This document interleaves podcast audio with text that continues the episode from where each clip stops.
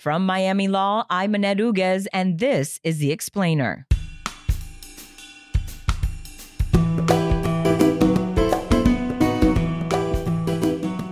So it is being directed by Sultan Al Jaber. He is the president of the Emirates National Oil Company, which is ADNOC. Uh, he's been designated as the president of the COP, and that's the person who kind of runs it. It's a pretty powerful position because they set the agenda, they manage themes, they can be really a make it or break it figure in how well the negotiations go by kind of the role they are able to play. It's a high status position, kind of for a diplomat as well.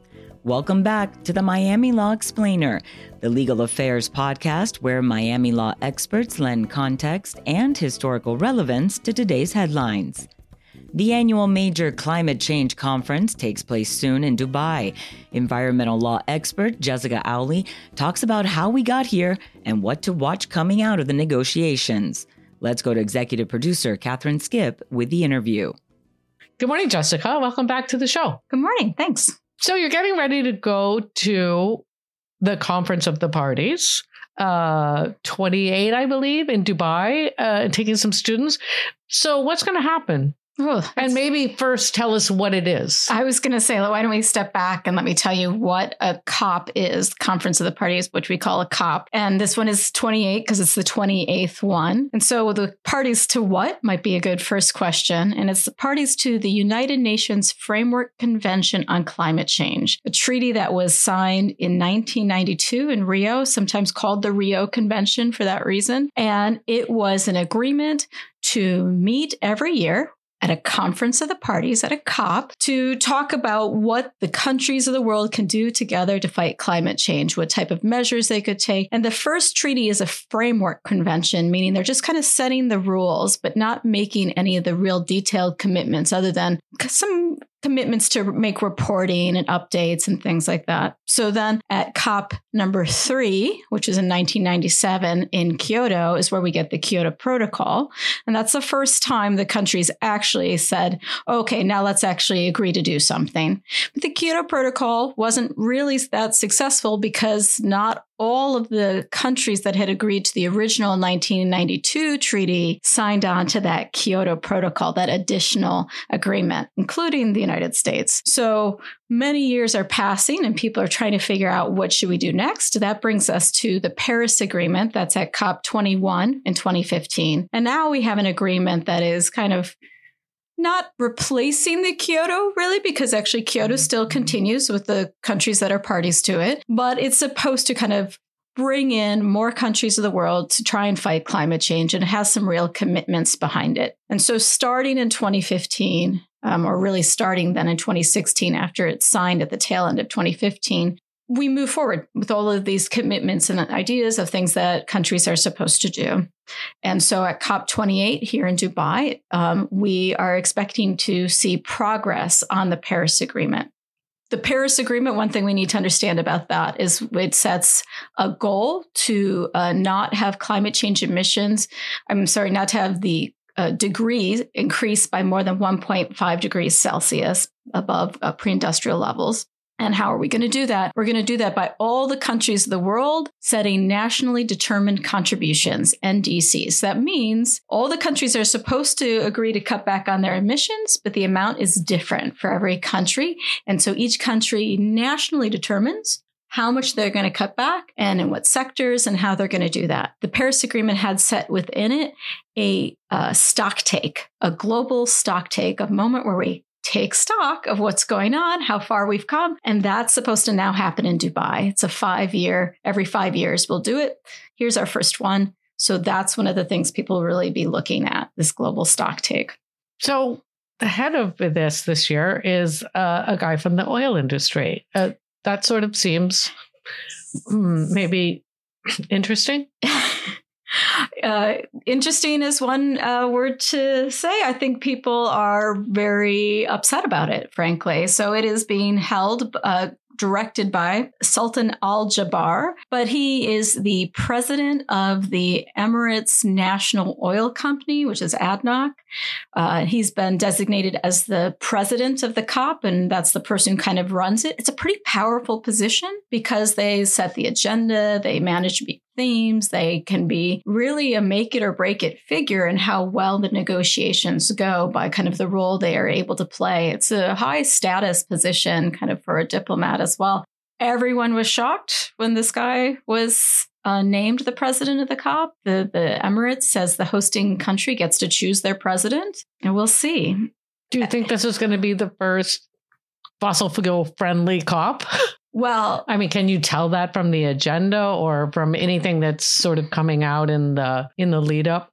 Well, I think it would be a mistake to suggest that the previous COPs were not fossil fuel friendly you know, there are fossil fuel industry has been present at the COP. At the last one in Egypt, there was, uh, I, I, don't remember the numbers, but there were people who studied how many people were there who were representatives of the fossil fuel industry. Now, to be in the building, you have to be part of an accredited organization or be um, invited by a party, one of the countries. So a fossil fuel company as a company is not the type of thing that can kind of get their own accreditation, but through working with countries and through NGOs, they are there and they've been there and they've been on the stages.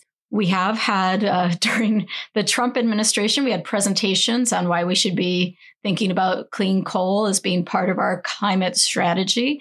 I'm not saying they're the main conversations, but they have already been in the COP. So that's not surprising. One of the things that people hope to push for this year is a complete phase out of fossil fuels. And I think that is something that is hard to believe would happen with the presidency of the COP being run by an oil executive. Mm, okay. Talk a little about the loss and damage fund and why, why are people upset that the World Bank is running it? Yeah, so the loss and damage fund is the other big, I would say, right after global stock take. This is the number two thing people will be looking at. So, loss and damage uh, the idea of it is almost from tort law. The idea that, you know, if somebody has been injured by climate change, if your sea level rise means that you have need to build a new desalination plant, if hurricanes mean you have lost your home, who's going to pay for that? And we know that a bulk of the loss and damage is happening in developing nations and poor countries who not only don't have the funds to repair, but also perhaps were the least responsible for the climate change impacts. And so the idea of the fund is that the wealthier countries of the world would pay into this fund and people could, you know, countries could make applications to get money to help kind of repair some of the things. It's a big difference from the main part of the Paris Agreement, which is really focused on mitigating climate change, which is putting less carbon into the air. And this is more on the adaptation side of what do we do to the impacts that we're feeling from climate change. So at the very tail end of COP27 in Egypt, actually, even like after it was supposed to all be over, in the final days, they agreed to establish a loss and damage fund. But of course, didn't have any time to set up the details. So just about a week ago, early November, at a meeting in Abu Dhabi, they um, several countries come together and created a blueprint. It'll have to be approved at the COP, but I think people feel like a lot of the compromises already happened, so it's likely to be approved. We'll see. Um, and in it, they set up a little bit of the structural how it works. As you mentioned, one of the big debates is that they placed the administration of it in the World Bank. Many developing countries are upset with that decision, in part because the developing world is not a big player in the World Bank. They are usually having the World Bank come to them. They are not in the offices. They're not the decision makers. It is seen as an entity run by developed countries. Also, there's a history of the World Bank uh, coming in and creating projects. And at the end of the day, the developing countries being left with a lot of debt. And so they're just worried of similar patterns emerging. And so they were pretty unhappy with that choice. Um, there's also a big debate about how much money is going to be put into it. I think the initial pledges are about um, I saw five hundred million dollars is the idea that's been floating around. People say it's just like couch change. Yes, exactly, exactly, totally inadequate. People, Not my couch, but couch change. yeah, Bezos's couch. Uh, yeah, so it's pretty pretty minimal considering the level of just the estimates already. People really believe we need trillions of dollars. and then also who's going to put in money. And so there's this uh, very uh, UN type uh, debate about what are the terms of the phrasing going to be and who's going to have to put in money. And they, after long debates, I believe they settled on um, uh, developed countries are urged to put in money and developing countries are encouraged to put in money. Notice neither one of those is a mandate or a requirement. Um, Just be a good guy. Be a good guy, this. and so encourage versus urged, and then and then uh, there's also some really wealthy countries of the world who are in that developing category because those lists were created in 1992. Um, so, for example, Saudi Arabia Emirates. They're listed as developing countries, um, not developed countries, and yet is there's a lot of wealth in those countries. And so a lot of concern about what this is going to look like going forward, but also a lot of people are pretty encouraged because the existence of the fund was it was a big win for a lot mm-hmm. of climate activists. If not the World Bank, who? Not the World Bank, who? That I, you know, I don't actually know who would be better. Maybe some of the other development banks that have been um, more working with developing countries, maybe creating an, uh, an, a new entity that would run it. There are previous climate funds called um, that have run and managed out of the United Nations. It could be something that they could have looked at there, or you know, um, the Amazon Fund. There's other there's other structures where people uh, from developing countries have played a little bit more of a role in how it's run. Or they could get that dude that did the 9 11 funds for victims. well, one hopes uh, this would be a little bit uh, broader than that. I mean, yeah. there's so many, they, the keyword you'll hear is like operationalize. There's so many questions to be answered. How do you apply? Who gets to decide? You know, how are we going to spend it? Who's going to keep their eyes on it, making sure it's spent correctly? Every time we create something like this, it's a long time before we actually figure out how it works. You know, Paris Agreement was in 2015.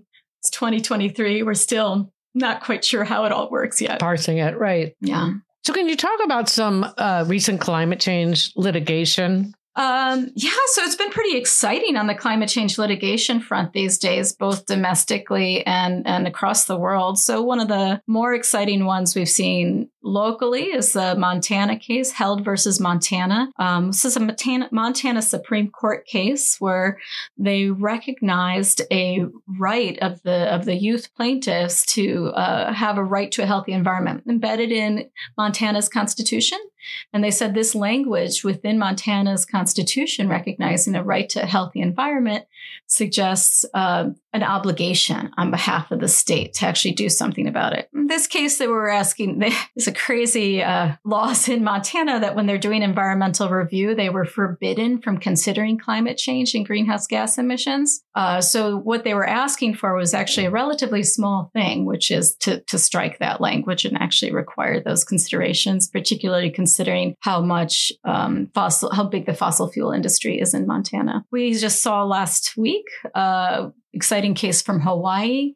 Uh, there was another one, I think, just yesterday from Louisiana. Uh, what we're seeing is cases that are now going to trial, is the exciting thing. I'll put it that way. So many of our earlier cases just didn't even make it past these initial thresholds. And now we're seeing cases against fossil fuel companies uh, on a couple different things, kind of the injuries that they're causing to, to state and public resources based on sea level rise and increased storms. This is not surprising that there are places like Hawaii and Louisiana. And we're also seeing really widespread across the country fraud type cases against Exxon and Chevron. There was a big one uh, filed recently in San Francisco, in California, arguing that they have lied to the public because they knew about climate change, they knew the impacts of climate change, and we can track actually public statements and reports and advertisements where they they try to hide their information and pretended that there wasn't a problem. Shocking, shocking, I think. Yeah, a lot of people say it's kind of, you can think of it as similar to what we saw with the tobacco industry. Mm-hmm. So, those types of lawsuits that they really did already have the, the science, and there's very good records showing that they understood what was going on and they made a concerted effort to uh, create doubt and, and try and create a debate and fund scientists who the very few scientists who might question climate change getting money from them. And so what we see is after a long time of people not even being able to get into court on climate change, a ton of different types of climate cases going forward, and um, and a lot of them on relatively new uh, legal litigation strategies. So it's kind of exciting from a lot of different ways. Cool, cool. So let's bring it back to Dubai as we finish. Uh, talk a little about what you and your students kind of are doing out over there. Yeah, happy to. We're pretty excited. I have a delegation of 15 students, almost all law students, a couple graduate students from our Abess Center for Ecosystem Science and Policy. We are going to be a attending um, and participating. I shouldn't say participating. Nobody's at the table negotiating anything. but as accredited observers, we get to be in the room where it happens. So they will get to sit and listen to the negotiations. We have each student is working with a partner organization, um, a country like the country of Ecuador. Um, we're working with Miami Dade County. We're working with a couple of NGOs like the Mayor's Migration Council and some others. And each student is partnered up with somebody who they can help that organization kind of see their interests in the COP. What, why do they care about the COP? What are they hoping to do? And sometimes also sometimes be a note taker for them, sometimes help them prepare materials, maybe brief them on an issue. And so in that way, that's a learning opportunity for the students, but also they can provide some service to, to groups that are trying to figure out how to engage more. Great. We'll be looking for those dispatches. Yeah, absolutely. All right. Well, thanks so much for coming. I appreciate your time. Yeah, thank you. Always happy to chat with you. All right, see you around. Thanks for joining us for season 11 of The Explainer. We will be back in January with a whole new season of explaining. If you enjoy our show, leave us a five star review with your podcast provider and ask your friends to subscribe. You can always drop us a comment at theexplainer at miami.edu. Our show is engineered and edited by Christopher Alzadi, with theme music composed by Rady Kim from the Frost School of Music. I'm your host, Annette Uguez. This week's episode is brought to you by Miami Law's annual Class Action Forum, January 26, 2024, where leading judges, practitioners, and scholars from around the world discuss mass tort litigations, MDLs, and class actions. For more information, visit www.law.miami.edu.